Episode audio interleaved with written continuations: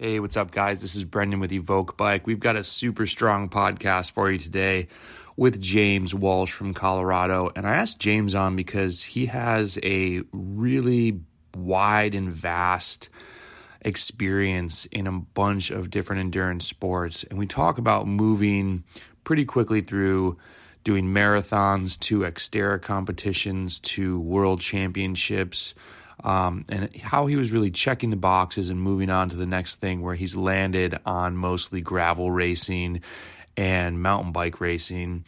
And we go through everything from VO2 max training, how to race faster people, a couple of the big races like Gravel Worlds and SBT and uh, Unbound Gravel. Um, we get to talking about the kilojoule deep intervals, what it takes for him to crack the top 10 at a big race, as he's been pretty close. Um, some good nutrition threads, everything from gels to pizza to gas station food. And really, at the end of the day, not overthinking the race, but having fun, which will lead to more results for you, which can be a really hard thing to do. I definitely struggled with that. Um, we get into recovery shakes, lifting. James is a big proponent of lifting heavy, injury prevention, human health, where to place the lifts around the races. Of course, consistency comes up. What's his favorite interval? And then just some tips for the people that have helped James get to where he's at as one of the top I say top gravel racers in the US. He doesn't give himself that credit, but he's definitely a top 20 racer, a great bet if he's in a big race. So, James, thanks so much for your time, man. This was awesome. And uh, we might have to circle back because I had a ton more questions, but we just kind of ran out of time. Thanks for your time. Talk to you later. Big. oh, coming in hot with the background. Yeah, I'm on Zoom like all day long, so it's like gotta, keep interesting. You're the first person to bring that up, bring one of those on, and you have an I love oh. carb shirt, dude. You're just coming and swinging for the fences. everybody like on my team uses Zoom, so like everybody like everybody uses background in my company, so it's like. But dude, thanks for sitting down. This is uh, I've been looking forward to this, and uh, yeah, we'll see. I just like I just actually had to go into the office today for a few hours, and like I was driving back, listening to like your interview with Tyler Williams, and I'm like, you're gonna have like this nobody dude on your podcast, this dude. okay, well, you're definitely not a no. First of all, you're definitely not a nobody. Your background in endurance sports from the first time that we linked up and just chatted and we're like, who who's who and whatever is super interesting. And I think my biggest, you know, I like to even though it's cool that we're getting some professional athletes and these names that other people know, it's good for people to see that like there's a dude doing what you're doing for your job. You're like, hey, I might be a couple minutes late. I'm getting off the phone with my boss, and you're smashing it. And like, you know, people that know you through Meet or through Evoke Bike from on Instagram and follow your training are like, who is this guy? And then you've right. had some awesome results in big gravel races and we'll get into those. But I think it's just to have. I don't know, man. People people have said to me, "Hey, you inspire me to ride a bike," and I'm like, "Dude, I'm nobody." So, right. we're the same thing, you know. So people are definitely gonna be inspired by what you're doing. So I think it's when you message me that of, I don't know if people will be interested in this. I think it's almost. This will be my last comment on it. A guy said to me, and I think I said I said this in another podcast. He's like, the reason I think you resonate with people is you're not this crazy world tour athlete. You just do this right. every day. Sure. And so, I mean, dude, you're the same way. It's like you're either running or you're riding or you're doing this or doing that. And like, then it's like, oh, damn. And he's got a daughter. Oh, and he's working. And oh, okay, maybe, you know, like, so I right. think, it, I think it's a different angle. It fits in even more, it's more valuable to people. So, right, totally. Well, with that, I say easiest question Who's James Walsh? Oh, well, dad. I've been doing uh, endurance sports for like 15 years now, I think. Like, grew up with like no background in endurance sports. Like nobody in my family's like my brother played baseball with me, but like no like parents weren't athletes. Like none of that. And grew stuff. up where? In Southern California. Okay. And then I moved to Virginia for high school and then back to California. So, but now I'm in Colorado.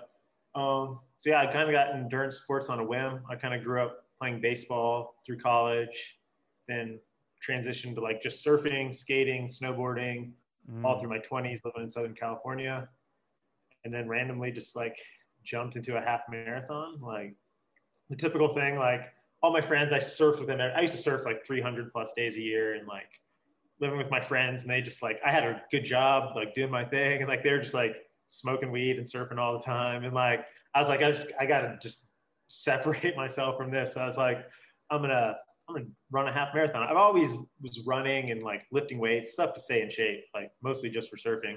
Okay. But and so I like the typical thing, you know, you find a training plan online, followed it, and then went out and like ran a half marathon, and then I was like, oh, that was fun.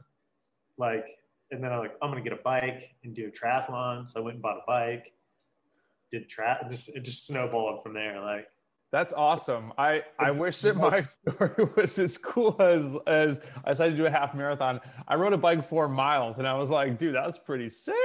and I, mean, I grew actually- up like the first the first ride I mapped out was 16. It was in a square in Chicago and it was like four, four, four, four. And I was like, that is so freaking long. I can't believe I just did that. So it wasn't a half marathon, but yeah, I I feel think, I think in baseball, like, because I was getting ready to go to college to play baseball. So in high school, I ran a season of like indoor track because like in baseball, it's like the six your 60 yard time means something. Okay. College stuff. So it's like I went and like got on the track team and like just to help with that. So in that point, I mean, I was always kind of a pretty good runner for not being a runner. Like Sure. you like you know run the mile at school and all that kind of stuff Yeah. yeah so it, it it came pretty easy once i decided to like kind of go for it That's awesome. And so, what's give your background? I got a couple notes from way back when we first started talking that you had highlighted. Tell me about this endurance background because it's not just you're the first person that's been in many different endurance sports. Some that I didn't even I was like I don't even know what Xterra is. Um, so what have you been hit, so hitting up? i've done like literally like everything um, so i like yes i started with like running a road half marathon and then i did one road triathlon i was like that was okay but then i learned about this xterra triathlon which is like mountain bike and trail running so it's like typically like a 1500 meter swim like a 25 30 mile mountain bike and then like a 10k trail run afterwards that's kind of like the standard distances so i jumped like straight into that and then because I was having fun mountain biking a little bit, and then Mhm. yeah, my first big race. There's it used to be a huge series. I would competed in when it's like its heyday, and it was like all over the U.S. There's Is like it still all- a thing? It is, but it's like it doesn't get the traction that that it used to at all. It's no Ironman. no, it's like that's kind of taken over. But it was a big deal back then. Like there's a whole regional series. Like Yeah. obviously Nissan like sponsored it. Like there were stops in like Richmond, Virginia and Alabama, like in um uh, where in Alabama. That's like one of my favorite races of all time. Uh, Birmingham. it's outside of there. Um it was like 99 degrees outside, 100% humidity, which is like my that was like my my jam back then. Like the heat is like always my thing. So I did that. Once I did my first race, that the big series, I got like second, like in my age group, whatever, which qualified me for like the world champs in Hawaii. So I kind of got on this snowball, of just focusing on that, and then in just doing road triathlon, and then doing some mount, or I mean, Xterra triathlon, and then mountain biking to get better for that, like mountain bike racing. Sure. So I moved up to like Cat One for mountain biking, like all through that. And then in 2008, I won my age group at the World Champs in Hawaii. And then I, after that, I was like, I quit triathlon. Like, then I was like, then I like just wanted to race my bike, okay. and I What was it? Were you, was it the training? Was it the actual event that you liked? You're just like, I just love the riding portion so much more than any other aspect of this. Or like, someone wins a world championship, they're not usually like, cool, I'm good. Or maybe at least in my head, I'm like, I'm going for another one because I'm clearly pretty good at this. I think like I always joke around saying that I have like racing and training kind of like ADD because like it's more of like okay check that off and I'm like okay what else can I do that's hard Okay. right Yeah. and then so I went straight for mountain biking then and then and then at the same time got into cyclocross. And then like ascended cyclocross really fast like I won a California state championship at like cat one mountain bike and Cat three cyclocross in the same year, and then I worked up to go to Cat one cyclocross, and like cyclocross is still like I'm gonna get back to it this year, but it's still like that's like I love it. Like I think you'd be good at that. And it's like I've always been good at that like on off kind of like Mhm. punch it, sit in, punch it, sit in, and yeah. And then after that, I decided, well, I'd never done a road Ironman, so I'm like, let's try this.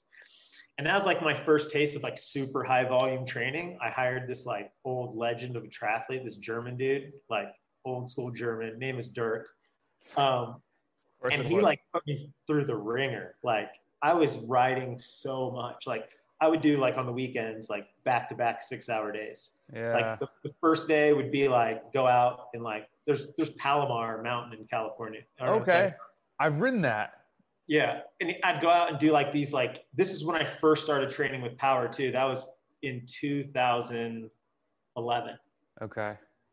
2000 i had a power meter all of 2010 like an old PowerTap hub um, i kind of messed around with it like you know read the books like kind of like just this i basically just spent a year collecting like data of it right like just Yeah. figure what the stuff um, but then i got this german coach and he'd had me do these like power intervals like up Palomar. like he had like you know the old school srm you know they all Sure. had like so i'd do those and then that'd be a, part of a six hour ride and the next day like it'd be a flat six hour ride on the coast.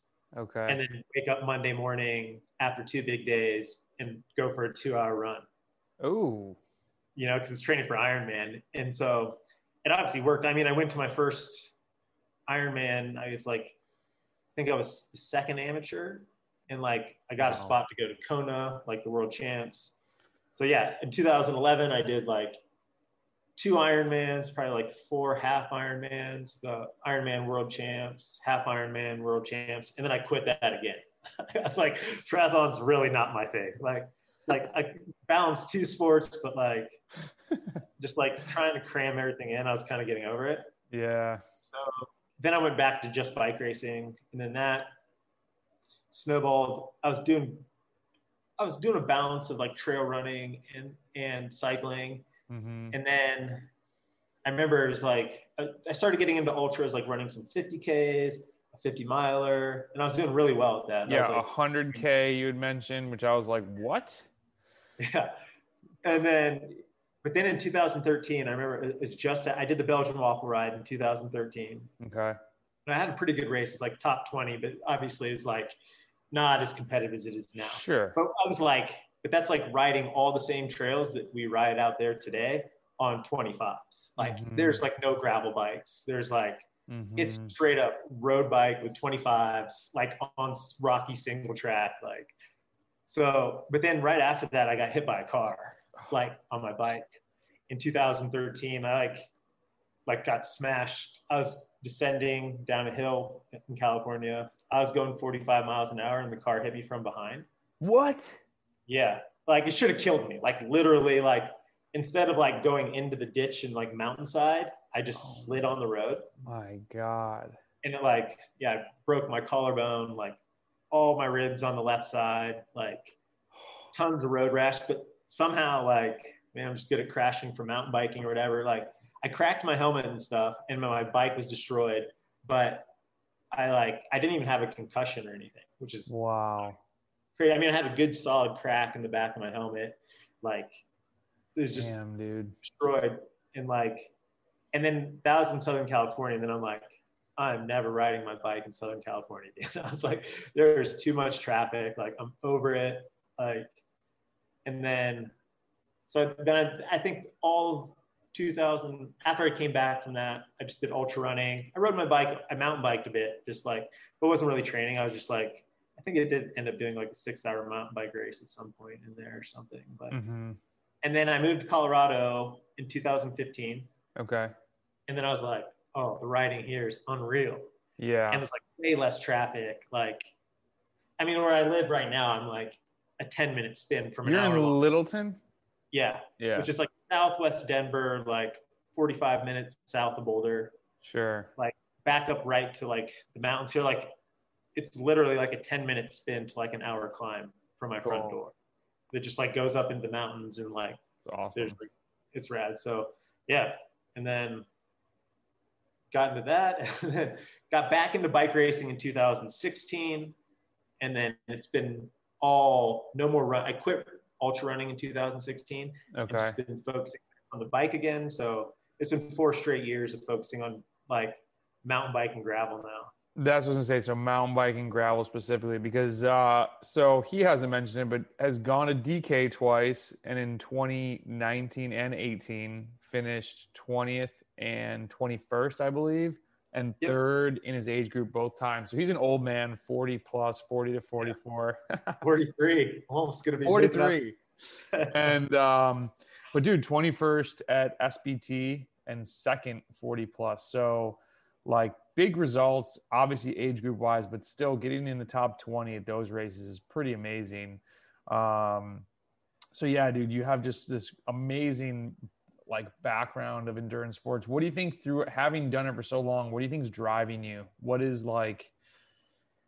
and I just I love to race, man. Like I I really love just like get in there banging elbows and like I can always outperform. Like my training is always okay. Like it's pretty good, but you put me in a race, like I mean I love the training. I like the whole process of getting fit and like all that stuff, but like I love just being in the mix and that's like I would rather like go to a race like DK and like go all in to try to like you know crack the top 15 or do whatever and race like super like take chances follow the moves like totally. or instead of being like conservative and like finish 25th like i'd rather like i'm there to like roll the dice that's why i like to train hard is to like to actually show up and like race and like that's why Mhm. like i did road racing for a while and in southern california it's all crits and it's all just like sitting in and i was like this is so boring like this Mm. is like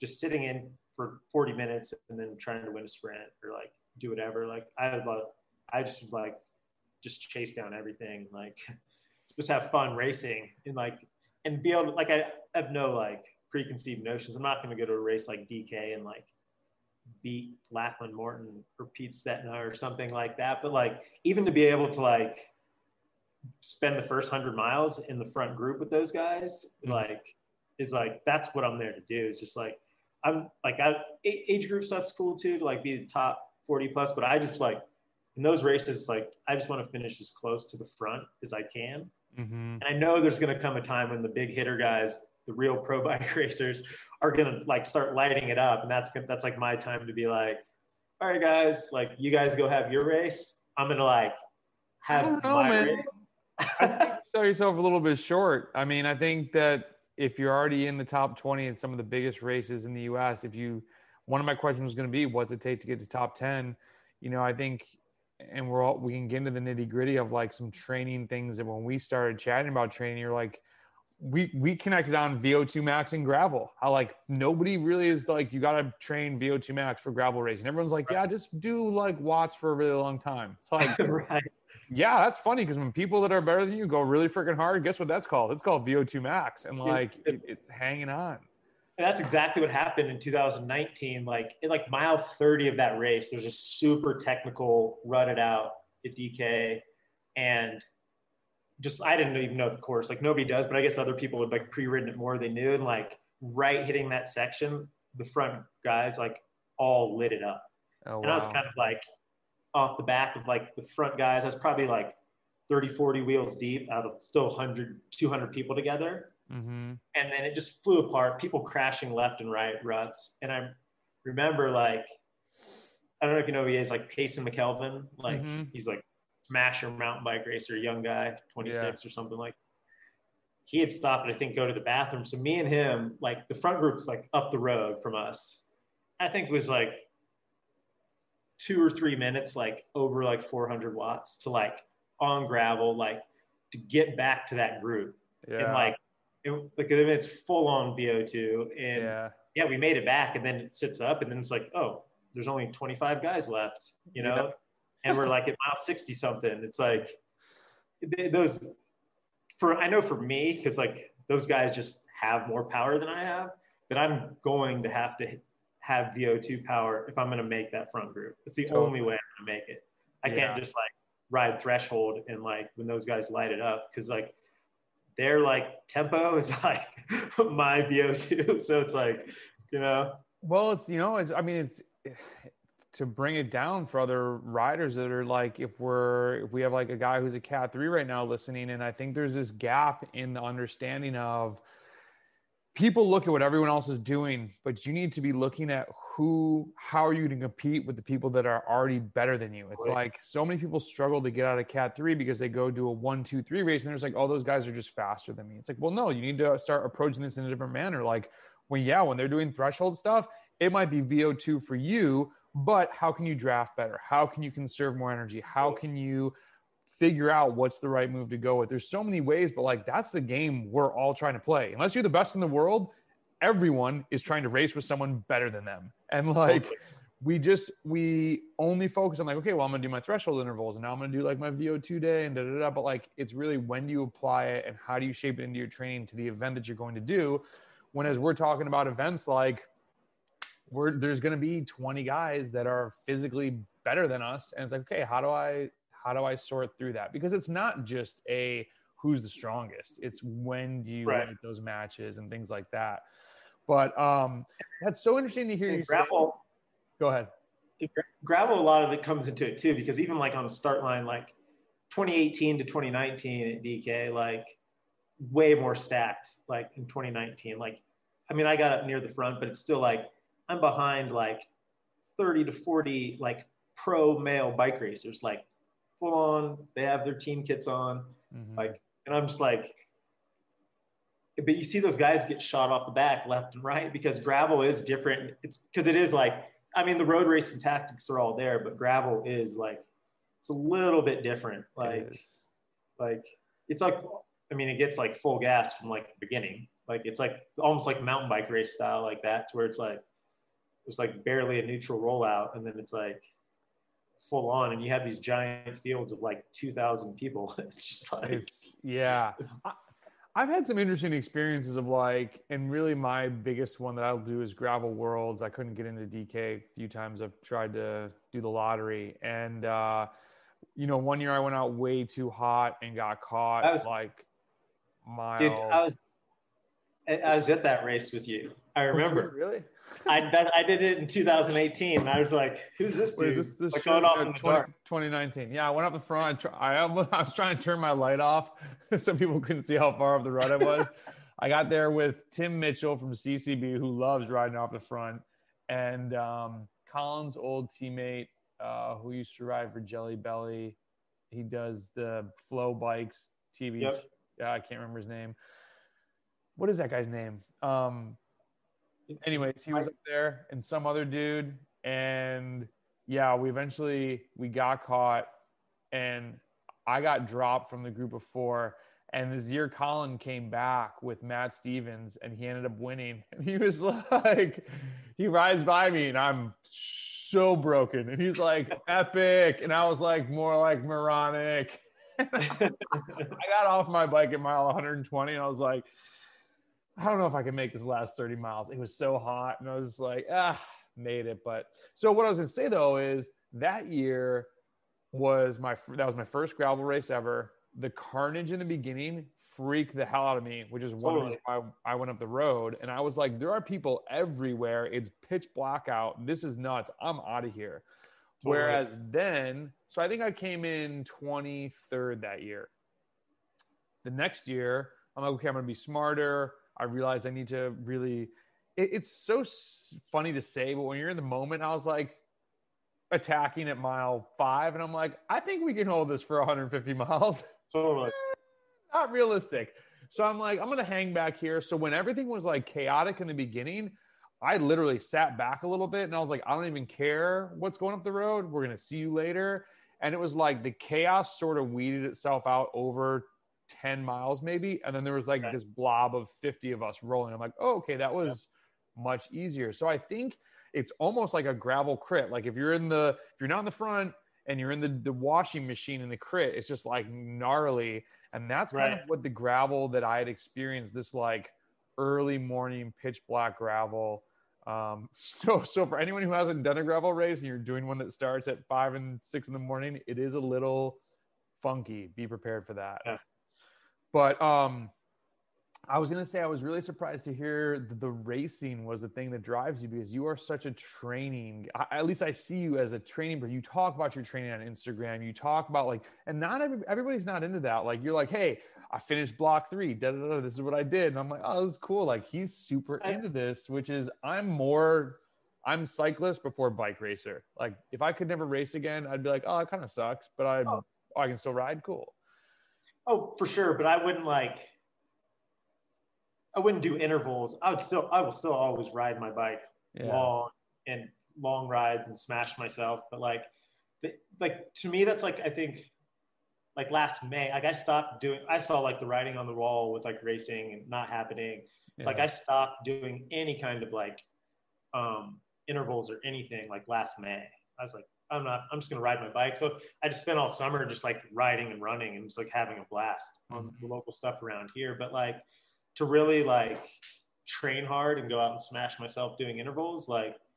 I I literally just like visualize racing when I'm on the trainer Okay. doing intervals. Like that's like to go to that place for me to like go hard like that. Like that that's because of racing. Like I, I would Okay. I wouldn't go crush myself in a workout just See, I like for that. I like to just like. I think it's because also the, my average sp- like I'm such a cat five. I'm like my average speed is higher and I burn more kj, so I'll go do intervals.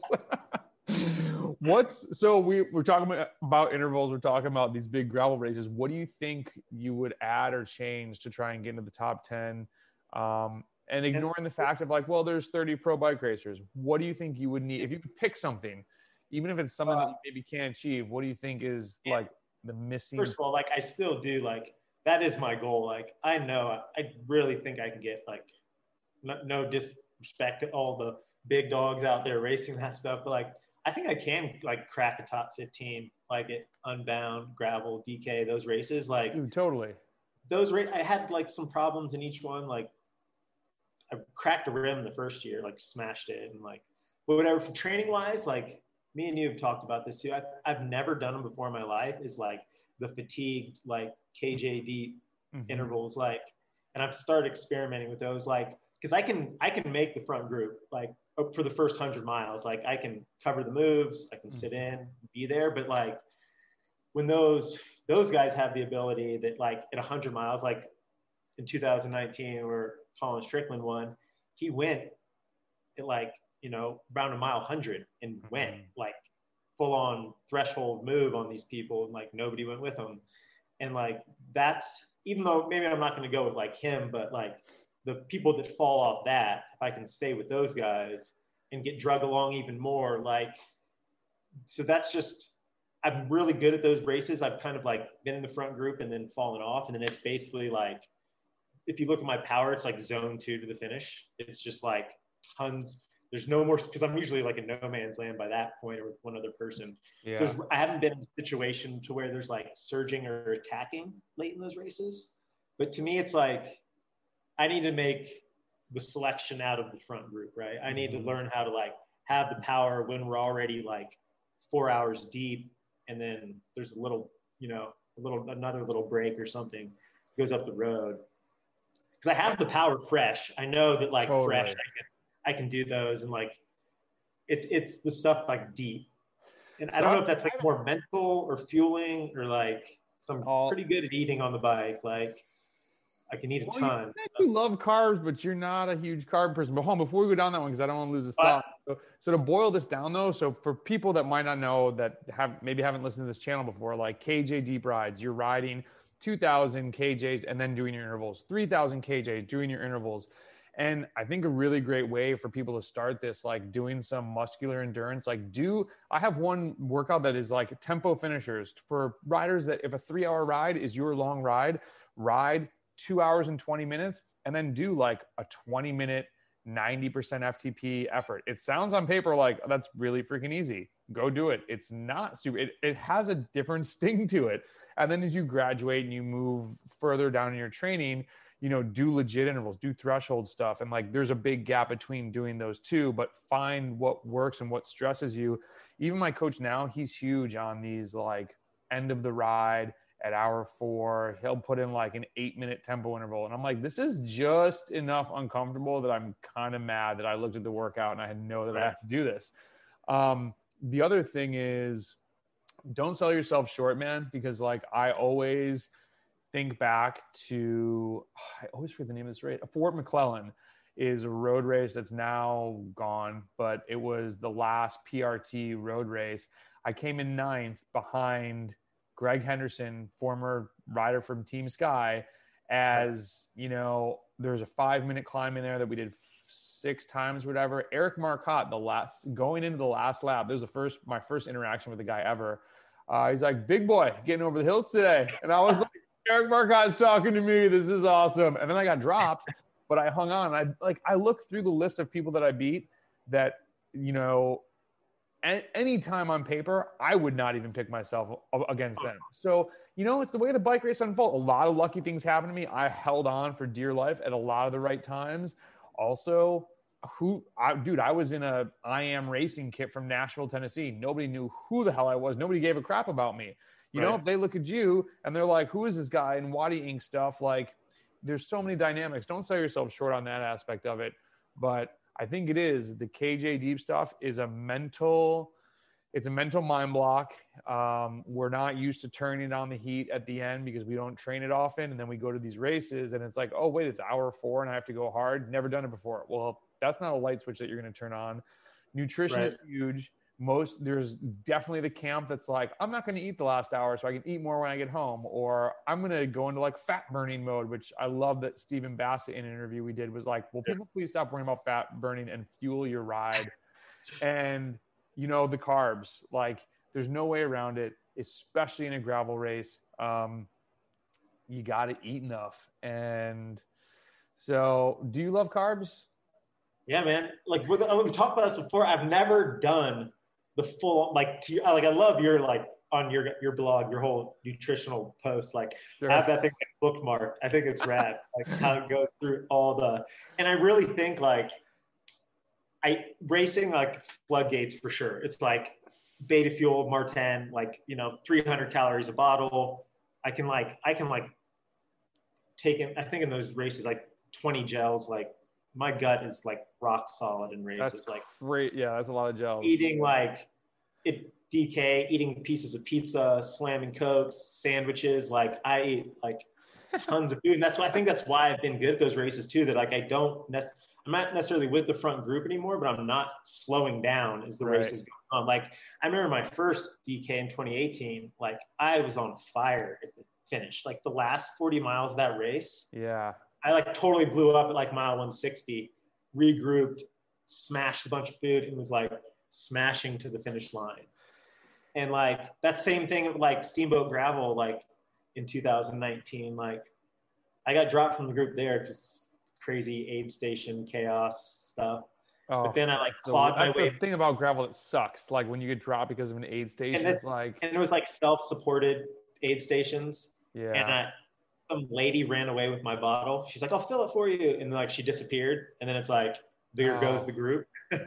Dude. and like, but I was probably like in 45th, 50th place, like mile 75. And then, yeah, clawed my way through like everybody on the back half of the race just because I was like just smashing food in calories. And we had in Gravel Worlds the aid station, like maybe 15 people were going up the road. And I was like waiting for the, they had like I forget how I saw like two of the jugs, the Gatorade jugs, and I was like, like this is the race. I took the top off the jug and dunked my bottle in and put it back on, and we chased. It was me, Patrick Wally, and uh, Carl Decker, the mountain bike dude from Giant. Yeah.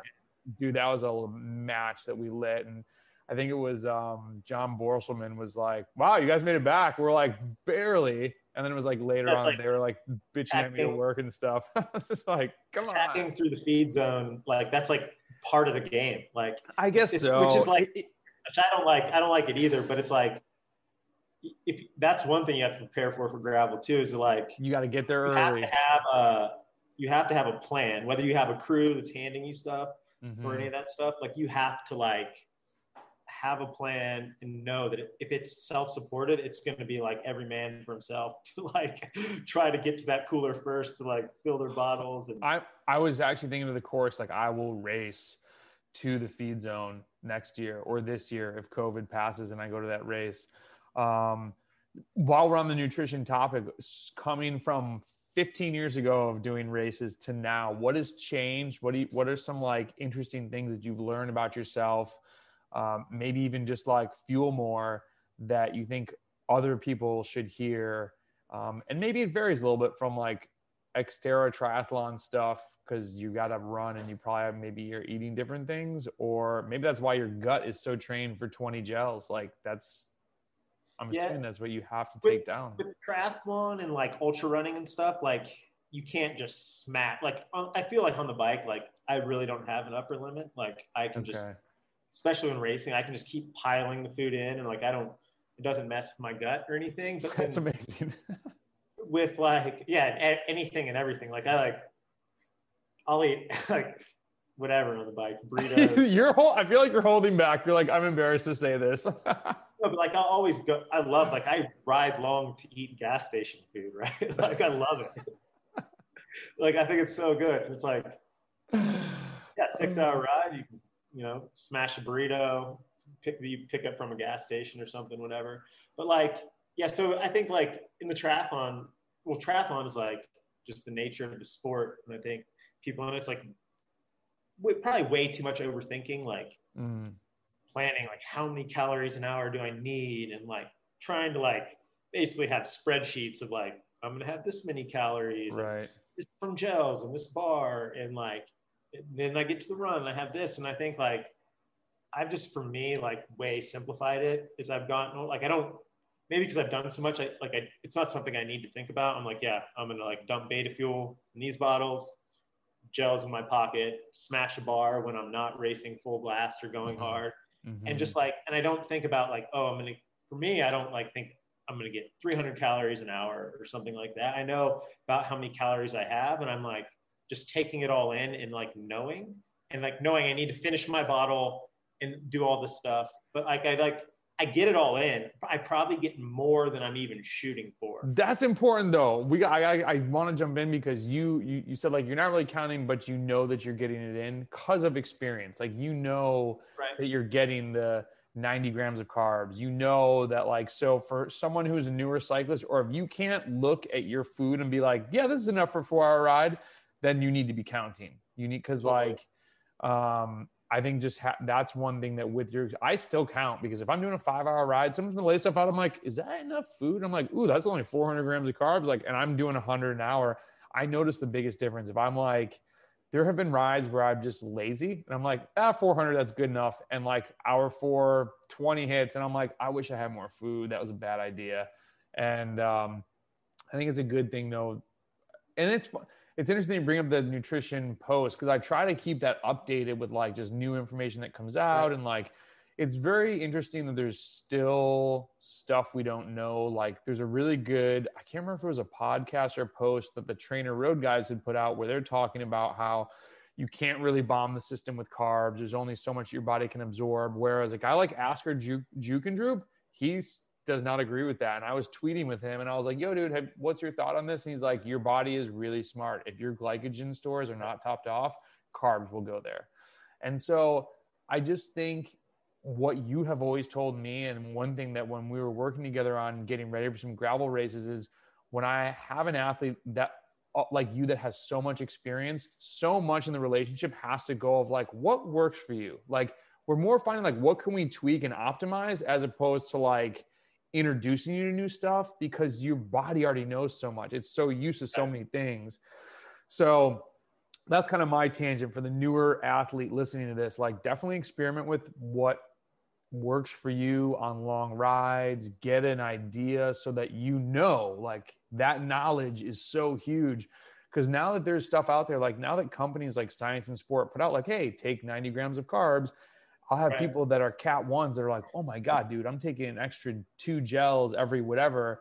And I'm like riding like crazy. And I'm like, that's so nuts that people don't think about the fueling side of this. Um, and I think it's like, I mean, because I've been in it for so long, I remember it was like, you know, 60, it was like 60 grams was like the top you could ever take in. Just Yeah. like, you know, all bogus now. But one thing I haven't done, this is what you said about like loving carbs, like I've never done the full on carb loading You thing. well, you did because I asked you to, and you're like, I don't like that. That feel felt weird. but like I want to like going to a race and like because I really believe like another thing you post in your thing too like this is what I've kind of done for years is like the whole like carb periodization stuff like Mm-hmm. yeah you have a hard workout in the morning you know carbs Mhm. for dinner blah blah blah like Mhm. and like I know I have a good ride and I feel well when I get back from a long ride and I'm not even hungry Mm. like and it's not because I'm smashed like that I've been out in the heat or something all day like Mhm. yeah like i've like i feel like i've ingested so much sugar. When i get home from a good ride like i know i finished strong like i am not like ready to smash food. Like i know if you like if you like i feel if you get off the bike in your long ride and you're just starving straight away like obviously hours later that comes but like if you're like starving you just can't wait to get home to like rip the refrigerator open then you like probably didn't eat enough on the bike like Totally. I know when I like get home from six hours on the bike and I'm like, uh, I'm like not full because I mean that's not how like that kind of fuel makes me feel, but I'm just like, yeah, I could, I'll eat whenever I want to eat. Another thing we talked about too is like the whole like, I think for most like athletes, the whole recovery shake thing Mhm. is like such a waste in my opinion. Like Mhm. for a normal athlete who eats normal, is an triathlete doing three workouts a day or whatever, like I think you're gonna be pretty okay with just eating normal food. like yeah. after your ride, like have a sandwich or have your normal dinner with all this stuff. You don't need to like I think we talked about before, like those are just like I think that recovery shake is just like and I know the TrainerRoad guys, they preach about it all the time, like smash it as soon as you get off the bike and Do all they? that kind of stuff.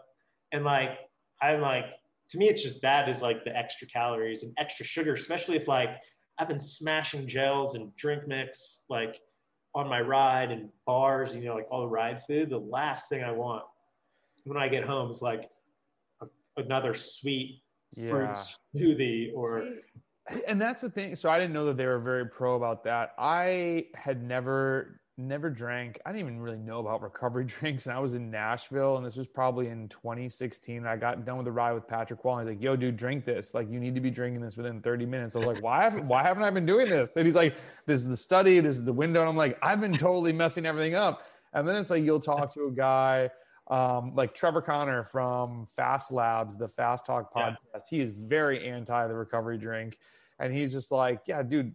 There's that study, and then here are five more that say that like that window is a bogus thing. totally And so, I'm actually I, I I've gone back and forth, and I think what I've landed on is the reason I've ever was pro shake is because it's almost kind of like a milkshake, and I'm like, oh, this is kind of cool. Like I'm recovering.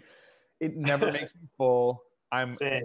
I eat way more, uh, or I should I eat way more because I'm including that.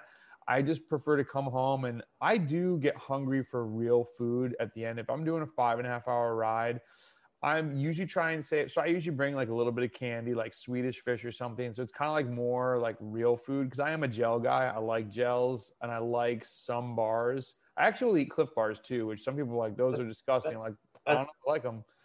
but uh, that's also the thing too that like you can find a Clif bar at any gas station Anywhere. entire like so that's I use like SIS gels and Clif bars. That's Yeah. like that's my my ride food all the time. You can get like four Clif bars for like less than five bucks. Like, Dude, totally. I mean, I'll buy them. I actually, I just discovered this store called Walmart when I was living in the country, and that stuff, I don't even know how they're making money, man. I'm getting avocados Right. for 58 cents. totally. Now I realize they deliver some stuff, so I've got Walmart coming here to Florida because it's kind of in the hood here, and I rolled up there in the afternoon. I was like, this place, you know, when they got security detailing the uh, parking lot, I'm usually like, it might not be worth the two bucks to come here. but, uh, so, but what I was gonna say is when I come back from a long ride, like I'm usually planning a meal. I'm trying to, and even if it is, if I want something sweet, I'll be like, all right, I'm gonna make this like acai bowl. I'm gonna smash a ton of granola on top of it. I'm gonna pu- put some honey on it. Like if I want something sweet, then I'll make that. Or sometimes it is very, I'm like, ooh, I want to make like a egg sandwich with ham and like something more salty. or like Mexican, but I'm with you. I'm trying to go more whole foods. I just feel, and I feel better after that. I don't, it, it kind of like, I'm a big person, I'm a big, big fan of variation where it's like I'm trying not to eat too much, just one thing. So to go crush 400 calories of this shake that's like super fake. Um, right. Totally. I don't know. Yeah. I just, I just found that like that works for me because I would do the same thing. I'd come home, smash a shake, and then 30 minutes later, I'm starving. Starving. Because I didn't do anything. So I, I just cut that out, and I was like, I noticed no difference with like the way that I feel. like that recovery shake is not like there's not even like a placebo effect. It's like you just need some kind of calories, right? Like yeah. So what uh, going along with the training thread? What is you mentioned before that you were lifting for surfing? You're still a big advocate of lifting. You post all your lifting stuff even on Strava. What's why? Why lifting? And it's actually, like, why lifting? So maybe even just from the surf days, but how is it applicable to your riding now, especially for like gravel uh, stuff?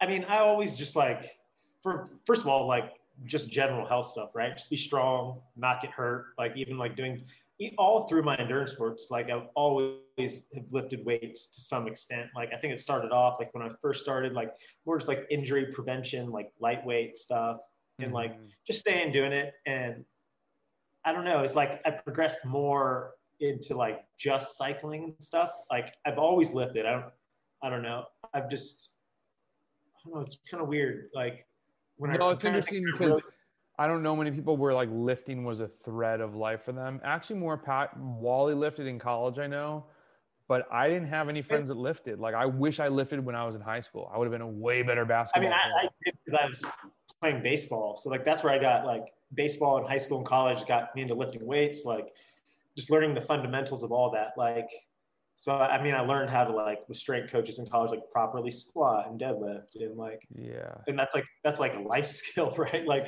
for Dude. me, those are like those lifts, and like, and for me, it's like there's a direct direct impact on like the strength for me on the bike and is for that because and I think also for somebody that's like yeah, maybe if you're a pro and you're riding your bike 30 hours a week or you're doing all this other kind of stuff, maybe, but like I don't have that kind of like time to train. So like if I can, you know, train, you know, 90 minutes to two hours a day, but then also lift and build strength and muscle in other ways that like, cause I can't get on the bike, you know, like mm. go lift for 45 minutes. And it's just made such a huge difference. And it's, for me, it's more than just like about like just bike racing or all that kind of stuff. Like I want to be like just a strong human being and healthy yeah. and like and especially for like men too it's all proven like all good good hormone stuff like testosterone Dude, that's all, I mean, let's not beat around that bush. I didn't like. I didn't know any of the benefits really of lifting, except it's like you get stronger. But like the hormonal benefit is crazy. I mean, and it's like I think with endurance sports, like is bad for that. And then the, oh, I feel like the heavy lifting is good for. You can kind of find like this balance for people know? that can't read between the lines, like you do, if you train a lot, it's like I don't really want to have sex. You start li- you start lifting heavy, and you get to heavy weights. It's like, yo, let's go, and totally. it's crazy. I mean, but then that, but uh, all joking aside, that hormonal benefit of then growing your body to become a stronger cyclist is there too. Like the more the growth hormone, and it's, I oh, mean, totally. I mean the thing that I think that people don't latch onto it right away is because it takes away from riding time initially. And when you're getting through the adaptation phase of like doing body weight and like before you're actually getting to lift heavy, you're doing all the work to be able to lift heavy. People are like, this isn't doing anything. And they just are like, nope, I've put in my four weeks. I'm over it. And it's like, right. dude, put in like four months and then keep going. And I'm seeing now like two and a half years in, my growth now versus and like what like my maintenance lifts are versus what I was doing last year, I was like, wow, I didn't know anything. And like it feels different. The way that I lift is my form is definitely much better. Um, I'm excited to be five more years down the road. It's just like cycling. You think you knew a lot of stuff and then you do it more and you're like, wow, I'm way better at this. Yeah, um, I know for me, like, so my daughter's almost six. Right before she was born, I bought like for the garage, like all the bumper plates, barbell, you know, some kettlebells, like, and so like I've lifted at home for like the last five plus years, and like I can and consistently, probably like twice a week for. I mean, I was lifting before that, but I mean, for the last almost six years, just say like twice twice a week on average Mhm. for six years, and like there's direct correlation. Like I'm strong. Like I zero injuries. Like never. Like Mm. I've I've never had soft tissue injury like in my life. Like, Wow. besides getting hit by a car, like that's Yeah. like broken bones or like other Details, details. Um, but I'm still like I still like getting stronger on the bike, like at 43 years old. And I like I it definitely have a lot of it has to do with lifting because like I told you, I didn't do any intervals.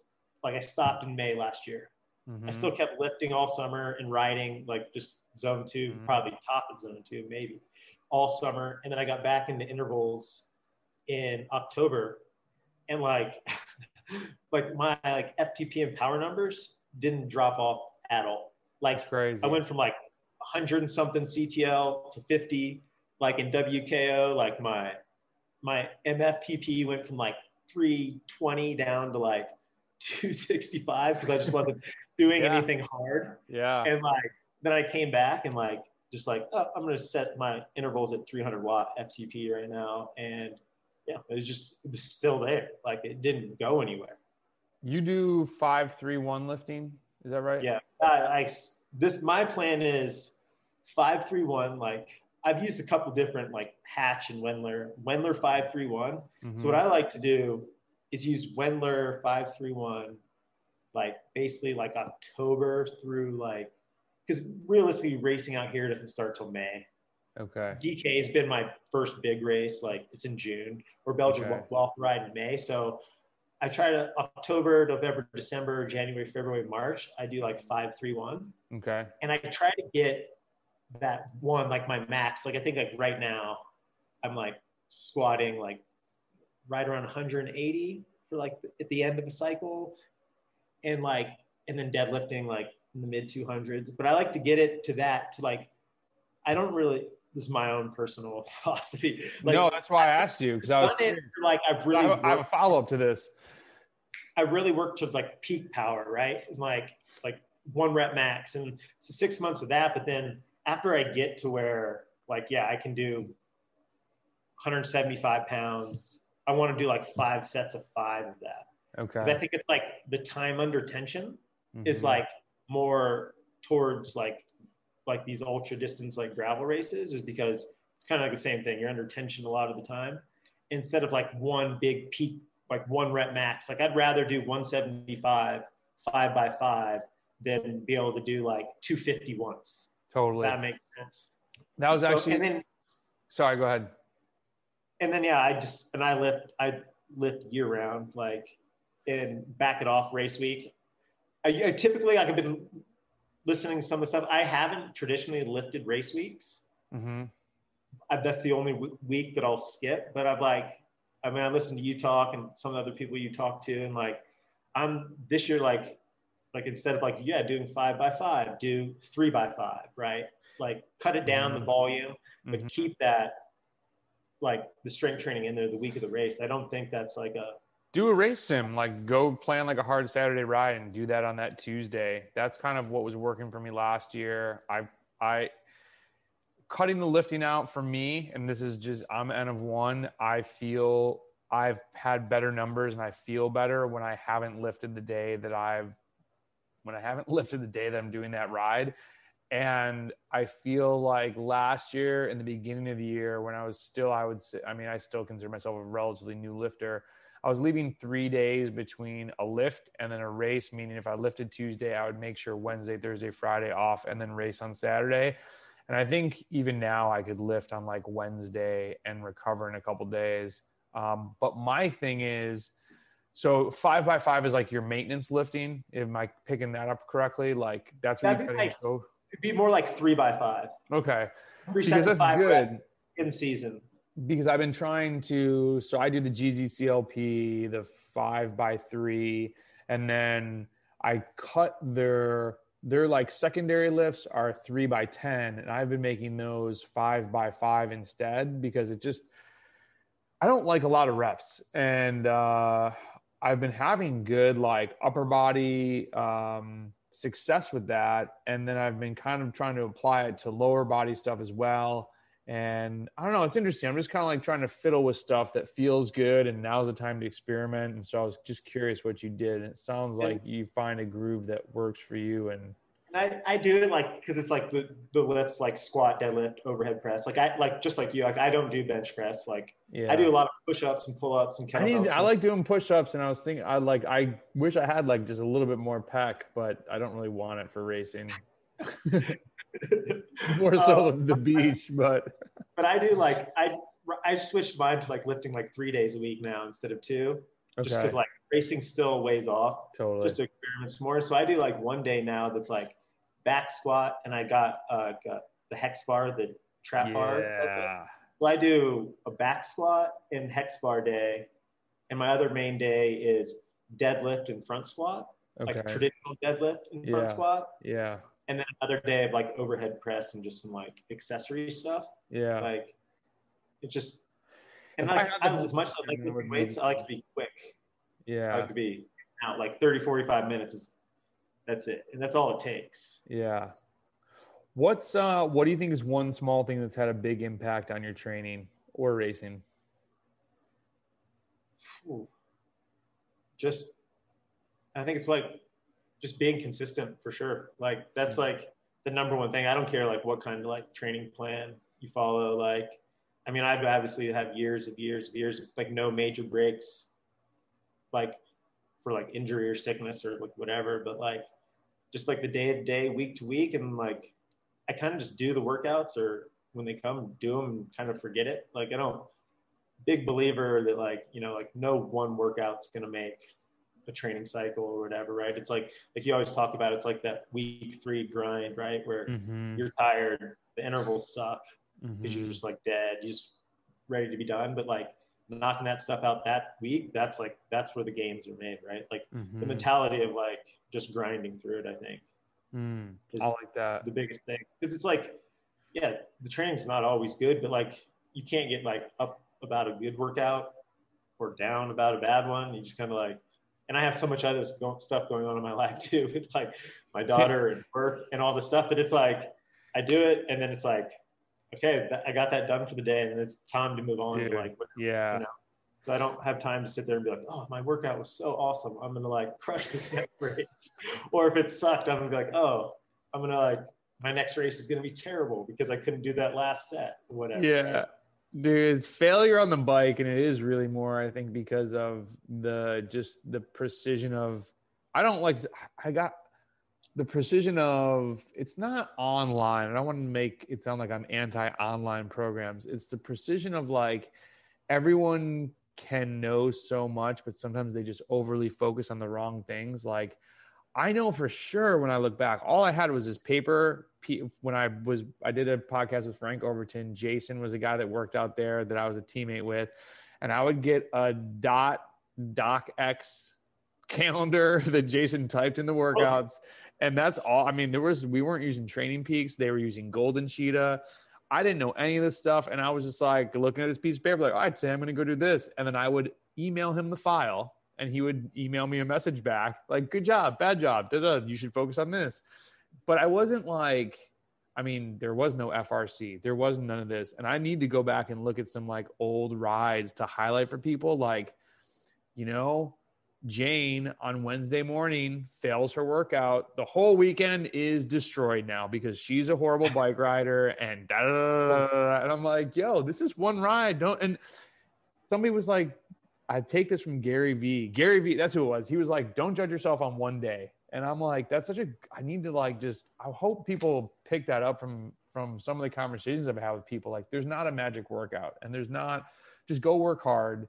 And I really like how you do say grind through because it's. I'm in some of these forums answering questions, and people are like, "Oh, if it's, if it's too hard, just turn the percentage of intensity down." And I'm like, or like try a little bit harder and maybe you're not good at this and maybe it's something you need to work on and maybe you don't get a gold star today. Maybe today you failed and that's okay. Like and i was thinking i'm at, and i didn't post this video because i i usually don't re-watch stuff that i post. Like i just post it which is the best thing. But i was on an endurance ride and i posted like hey this is hour three and i have two hours to go and this doesn't feel great. Like this, there's de- definitely like, ooh, something's going on here. This is when you push through. Like this is when the gains are made. I rode three hours to be able to do this, and I was like about to post that. And I was like, I think I might sound like a dickhead. I'm not gonna post that. And like it just didn't come across the right way. But grinding through, like sometimes you just got to grind through, and you did all that work to now reap the benefit from a little bit more work. It's just a little bit more. Just push yourself that little bit more. Um, that's think- good for people to like do. I hold myself accountable that way too. Like when I go out to do like intervals, like I'm really good at like holding myself accountable. Like so I'll say it's like threshold, right? Which is like I always give myself a range, right? Like sure. Yeah. say between 300 and 320 watts. And I know like, I know for me, like if I go out there and do the first one at like 315, I'm like, there's like no way in hell that I'm going to drop below 315 on the rest. It's like, it's just like a mental decision that I make. It's like, well, if you didn't want it to be this hard, if you didn't want it to be this hard, you shouldn't have gone out so hard in the first one. Like you should have, you should have dialed it back. I like, that's like the way I do like That's amazing. I don't know. I just kind of like like at- on Saturday, like I did, I just did four hours, but it like 30 minutes in, two hours in, and then at 3:30 in, I did 10 minute like threshold efforts. Yeah. And I think at 30 minutes in, I did like at 3:15. Two hours in, I did like 3:19, and then three and a half hours in, I did like 3:22. Damn, And dude, like- that's And awesome. like, and I'm like dying, right? like, Yeah. Like this mental like switch in my head. I was just like, you got to like beat your last one, you know? Like, and it's you can surprise yourself sometimes. Like you go out there Yeah, and it's like, oh my! It, I think if everybody, if you haven't had an interval session where you're like, oh my god, I can't believe I completed that, like then you're not doing you're not doing it right. Like there's that. We can do so much more than we give our bodies and selves credit for. That being able to go out on a ride like that, those 10 minute efforts, those are good. I'm a big fan of 10 minute efforts. I don't know why. I just feel like there's so- like, that's like me too. That's kind of like, I just like have my loops like, and I always like, I don't know, I have this weird thing in my head, like 10 minutes, like four by 10, like good. Yeah. of like, whether it's like threshold, crisscross, over unders, it's like, to me, it's like 40 minutes of work. Like my favorite thing is like do one workout a week that's like four by 10, the other workout two by 20. Okay. Like, yeah. and like they're both 40 minutes of work. totally. First four by 10s are harder. The, and like the two by 20s are like, don't variation, man. I'm a huge fan of that. It's like, And like the other thing for intervals too, I was kind of like going off in nowhere, but like no, this is good. One of my questions was favorite intervals. So it's all crisscross over under. It's like just mentally like to know that like 15 minutes is broken up into like the different chunks instead of like, oh, I'm stare at my power meter for 15 minutes and like hold it steady at this, you know, this this wattage or like surge, recover, surge. Yeah. Like I want to try the one you've been talking about, like your 120 and then at 90 for like Yeah. 18. Like I was gonna say, say, build up that. Like that sounds like a rad one that I'm gonna have to try. so I'm gonna do a podcast with my coach Tom, and that's why I was like, I don't want to post too much about it, like steal his thunder, because these are his workouts. But he's very not into straight power, and he was like, Yeah, we probably won't do that much. So he, and it's interesting. They refer to like over unders. They just call it lactate clearance. You're building lactate, and then you're clearing it. And he has a bunch of different variations. So far, I think I've seen like three or four of them. Then he has one that's just lactate tolerance. You spike it, and then you're riding straight power. I like those. I've always done those. And I made a comment in a post with um, Craig and Patrick, the other coaches, that I think it's because it's a, a very applicable to my style of racing, but it's not necessarily applicable to everybody. And so I think it's kind it's a good way to make it more entertaining for people. Like you're saying, like it's up, down, it's up, down. And I had a guy that just did one um, that was similar. And I think he set like a nine minute lifetime PR on the way to a 10 minute interval just because he usually doesn't go like 120%. I think his was like 120 and 93%. And he was just like, yeah, surprised I hit those overs and then fell right back into it and was like, you know, you're not dying, but you're definitely Right. motoring along if you're going down Oh, yeah. an FTP. Um, so once Tom, I don't want to steal all his workouts and be like, check these out, but I always, uh, I'm, I'm going to see what he puts together because he's got a good little, um, I know that they do actually sell like their workout library. Um, Oh, wow. so I'll have to ask him about like, I don't want him to be upset with me being like, check out Tom's workouts. Oh wait, Tom, you sell these? My bad. but he's gonna come cool. on, and we've got a couple. Uh, I think a couple good topics that we'll talk about. Um, so I don't want to keep you too much longer. My last question will be I ask you, or someone comes up to you, and let's make it gravel specific. You're going to teach a class on racing gravel in the US. What are some pillars of the education that you want people to take away? Or even we could just say it easier. What are some tips that you would give people? We've already given them aid stations you know that's part of the race giving people the idea of like the be- the beginning can be super crazy um, and i'm going to steal some thunder from you maybe these kj deep efforts are definitely gravel specific anything else that sticks out to you when we're talking gravel racing well a non-training part of it is like have a, at least a general idea of how to like work on your bike right like mm. tubeless tires derailleurs through axle, disc brakes. Like, make sure you have a CO2 in your bag because I definitely did a race with that one. That was bad. Yeah. So I mean, and like, yeah, I mean, I'm not a good mechanic. Like, I I pay people to work on my bikes, yeah, for sure. But like, I know how to like, you know, because a lot of people with like these days now with like disc brakes, through axles, blah blah, just like take him off, put him on, get into like if you depends on if you have like, your kind of derailleur, if you have like like the stop clutch thing like it does on SRAM that you can take it out, like just being familiar with like taking your your wheels off your bike and like the mm-hmm. basics. Not even like being like a good mechanic, but just like yeah, because like the odds of flatting and stuff in those races are way more like it's gonna happen eventually. Know how to use like a tire plug, like you know, like the basic stuff. That's like a that. good one but like and it's like you don't even need to be like a great mechanic just the, all the basics like because like the like i told you like the first year at dk i was in the lead group up to like mile 95 and i squared up on a rock and smashed my front rim oh. like sealant shooting everywhere oh, cracked yeah. rim i was able to mess with it and get the tire to seat on just enough that i could like ride, ride it like yeah like I'll, I'll send you a photo of it. It's gnarly.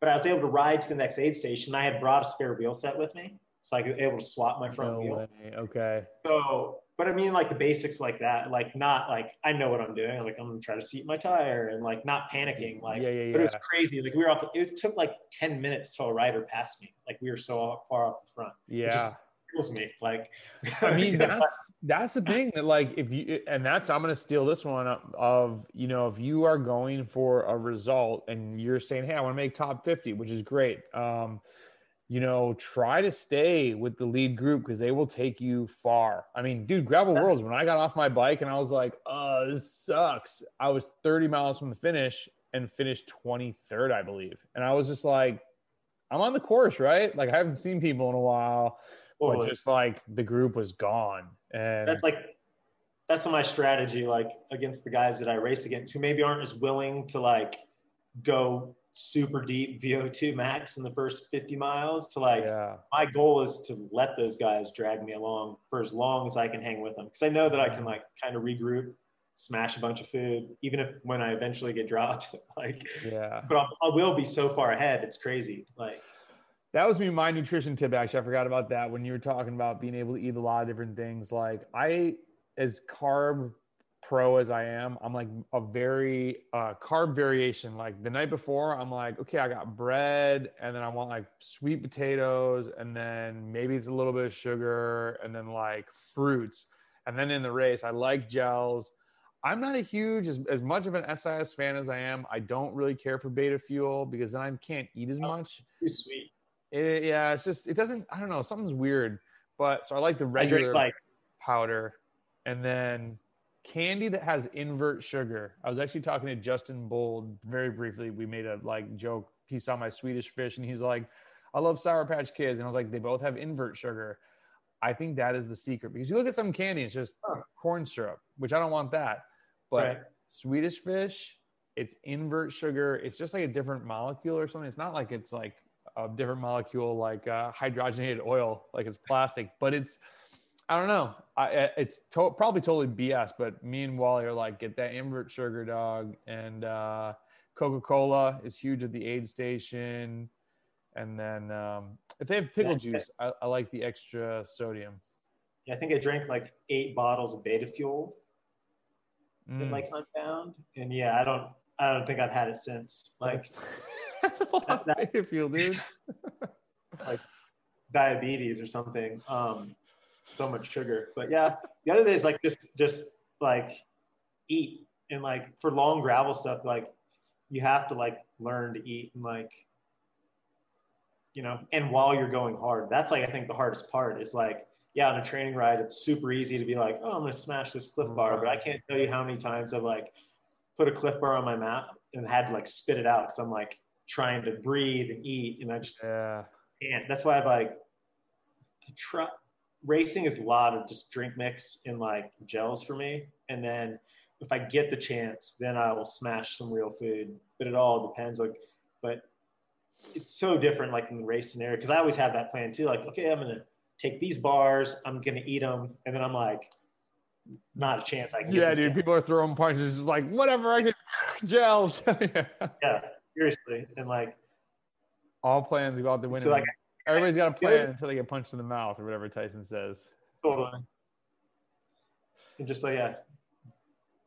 Other for gravel, just like ride gravel. Like I've been I've been taken out in races by plenty of dudes that like can't ride their bikes in gravel Yeah. so far. Like I think at Gravel Worlds the first year, that's how I got detached that year, like at mile 80. Some dude crashed me out Mm. in that one. And so yeah, just ride your bike and gravel. Don't like let it be like, oh, I'm training all day on the road and then I'm gonna go jump on my gravel bike and go try to race in a group. 'Cause it's different sitting in a group in gravel than it is sitting in a group on the road because you still have to be like hyper aware of like the terrain you're riding on. You're not just like, you know, sitting in. You have to like Because you're still pedaling. You're not really coasting behind somebody and chilling and just braking. Yeah.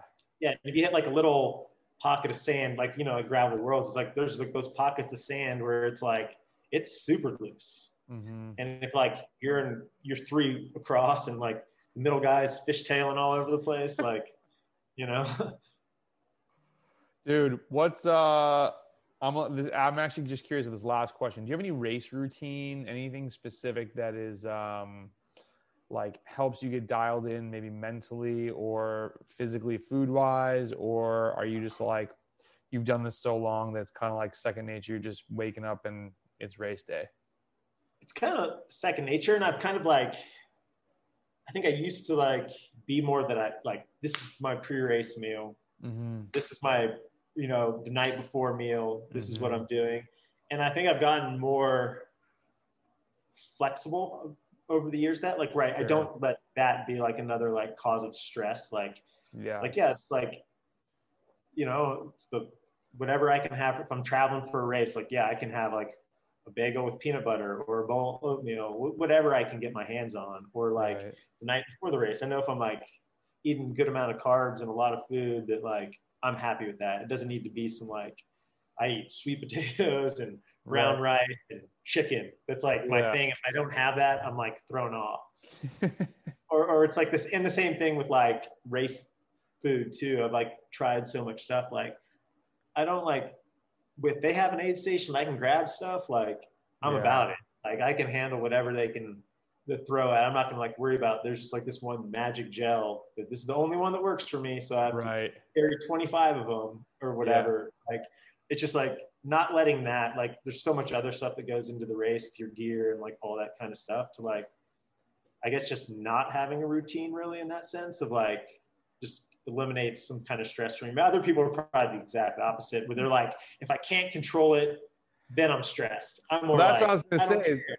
it sounds more like you're just more about eliminating the negativity of like stress and because stress is horrible i mean stress is going to make you race worse even if you if you stress out about getting all the right gels you probably have a worse performance than Well, if you just I'm just like, just super jacked to race. So like, I just love that getting on the starting line. So like, man that was a huge thing that i who was just talking about this oh uh, tyler williams about having fun and i was so serious when i first started racing because i was so hungry to like upgrade to get my cat one and to like we were creating this team and da da da and i don't know i think once I just was like, I'm just glad to be going to do this and this adventure. And I was on a team with a really good group of people. And it was like, okay, this is just a weekend and we have this bike race, as opposed to when I first started, it was like, gotta get at least in third place because then I'm gonna get this many points and then I'm gonna have this many. Because before, when it was the road calendar where you had only 12 months, there was a little, there was much more pressure, but like you had to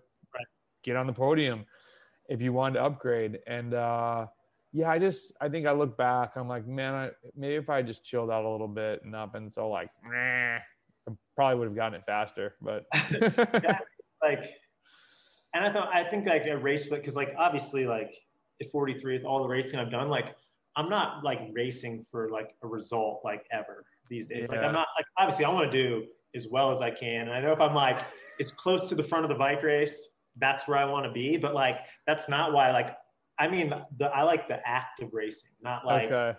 I don't need like, oh, if I don't, if I'm not like top three, 40 plus, this is, this is like, that's not my goal going in there. My goal is just finish as close to the front as I can and let it all take care of itself, but just like have fun doing that. Cause that's like why I went and smashed my face doing all these intervals and doing all this stuff. I just get to go out there and smash on the race day and just see what happens. And, like, it's like it's like I think it's probably been in like the last five years, like it's total like stress free racing for me. Like because mhm. like I just have fun and it's the results will take care of themselves for me. Like because I know that I'll work hard to get there. I know that I'll show up on the day like Mhm, fit, ready. I've done everything that I know how to do to get ready to race. mhm. So when I get there to race, it's like there's I don't need to think about like anything else other than just like let's go have fun. Yeah, That's why I think it, right? I think that's one reason why I like do, trying to do as big of and hard of race as possible because then I put less pressure on myself. Whereas like when it's a local road race and it's like there's a pretty good chance that our team can win, it's almost like you're racing to not lose. And Totally. while I wish I could say I was the mindset that I was just going to have fun, I definitely am still like, no, I want to win. Like I want to, I want to try and win races. And I'm actually getting like, this will be my last year is 39. I'm going to 40 plus, and I'm like, I can almost do masters at every race. To every promoter out there, please put the masters road race and the one, two, three road race at different times so I can go race like 120 miles in a day. Cause I got to do that one time. It was so awesome. The guy was like, Are you really doing both road races? And I was like, Yes. And he's like, Yeah, they will literally finish and start. And I was like, I have two jerseys with different numbers. I'm Right. literally like start the race, and people tried to gun it in the Masters race to drop me. like, get the jersey on. it's so funny. totally like It was awesome. But And I think dude, that's why I like gra- the gravel stuff too. Is like, it's like so much like, I mean, to go out and race 150 miles, like these big events, like it's so I fun. like. I mean, I love the classics, right? And there's no amateur bike racing. There never was when I was like coming up, like that are like are like the classics, you know, like Mhm. Paris Roubaix and Flanders and all this stuff. Like gravel is like the amateurs' chance to do these like 200k races on this like gnarly terrain and stuff, and like see like like true endurance, right? Like see what you got at 130 miles. You know, like anybody can like some guy can come off the couch in a 65 mile road race and like ride his bike twice a week and he can sit in all day long. But like, you know, you get over 100 miles, 120 miles, that's gonna like, I don't know. dude, you, can't get to like- you get to 80 miles in gravel. Excuse me, and it is like it's a you can tell who's trained for it and who hasn't. The group just Right. whittles from that distance. It's uh well, dude, this is awesome, man. There's a ton of I've been starting to call them L's. Like people always say L is a loss, but great lessons and tips and insights from your myriad of adventures in endurance sports. And I hope that if racing comes back this year, we get to have a coffee or something at a race when we cross paths on a knobby tired bike and uh I mean, Yeah, man. I'm hoping racing happens. Like, we'll see though. Like, gravel worlds, hopefully. I'm hoping. I don't know. I'm really curious. I'm I with all these new strains and people that that are much more involved in like the vaccination world than me are like, well, you might be able to get a vaccine, but then you still got to be careful because of this and this and this. And I'm like, dude, so when am I racing? They're like, I don't know, might not be a long time, or it might be a long time. I was like, ugh, we'll see. Fingers crossed. Yeah, totally, man. James, thanks, dude. This was awesome. Right yeah. on, man. We'll, we'll talk in soon and uh, have a good rest of the week. All right, take it easy. All right, see ya.